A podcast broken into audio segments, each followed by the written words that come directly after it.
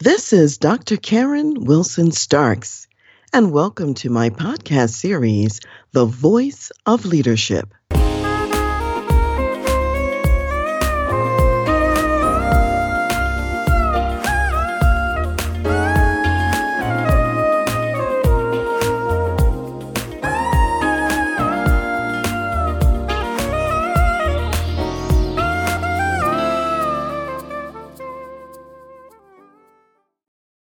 In this environment of rapid change in the workplace, agile leadership becomes even more important than it was, let's say, 30 or 40 years ago.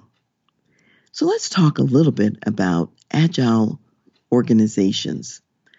Number one, they have a very strong learning emphasis and a learning culture. With business changing so rapidly, you have to stop and capture those learnings as they're flying by because you want to apply the learnings to your current situation and use those as stepping stones to advance forward. So, strong learning orientation is, is key in, in agile organizations.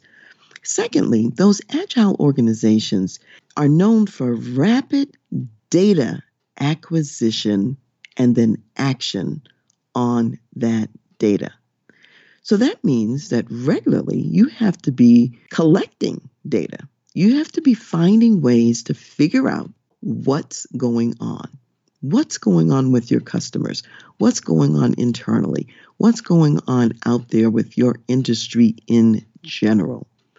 And that means bringing together different voices than who you normally might hear from so that you have some diverse perspectives, collaborating with other people so that you come up with now that we have this data, what's an action that we can take that makes sense and that advances us forward?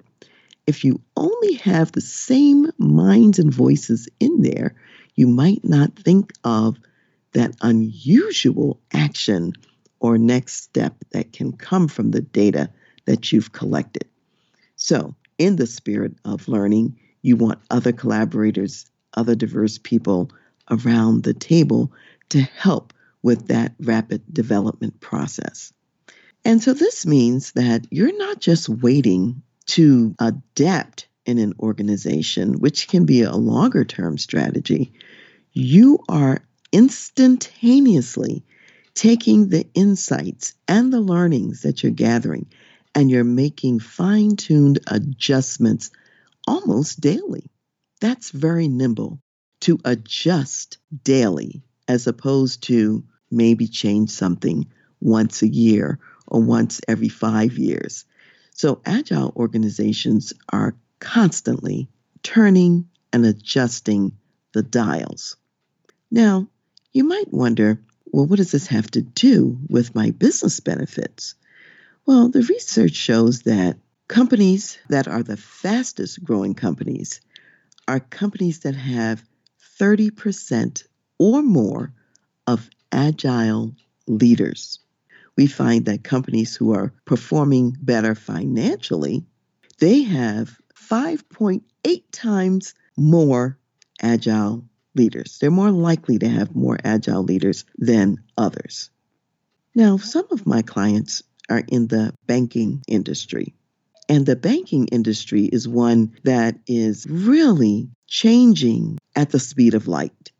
There's so many opportunities coming in as a result of automation, and automation is revolutionizing how banking is done. There used to be a time that if you wanted to deposit funds, if you wanted to move money around, you had to go to the bank and you had to get there before 2 p.m. in order to get anything done. You can actually move money from accounts online now. You can do all kinds of things. You can use an ATM to deposit something after hours. There's so many differences in what's happening in the banking industry, far beyond what I'm talking about. Ways you can use your handheld phone device to run almost everything you want to run from your bank. And again, never set foot in there if you choose not to. So that's an industry that is actually seeking and developing agile leaders because the market demands require that. Here's the thing I want you to remember and to keep in mind. If you attract agile leaders, those leaders need an agile organization. That means if you are not already an agile organization, then you have to become that or risk losing those agile employees and leaders to another organization that's more agile ready. What I'd love to do is to hear more from you about what you're doing out there. Send me an email or a message and let me know what you're doing to increase agility. How are you making this work? How are you being successful? What are your best practices? And tell a friend about the podcast. Let other people know that here's a place where they can hear an idea or two that they can implement right away.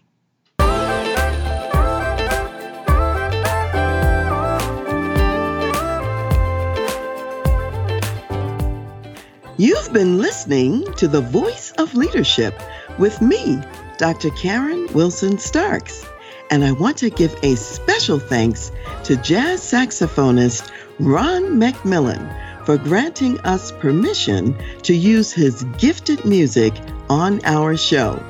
Thanks for listening, and remember to go to my website, transleadership.com, for more strategies, insights, and leadership resources.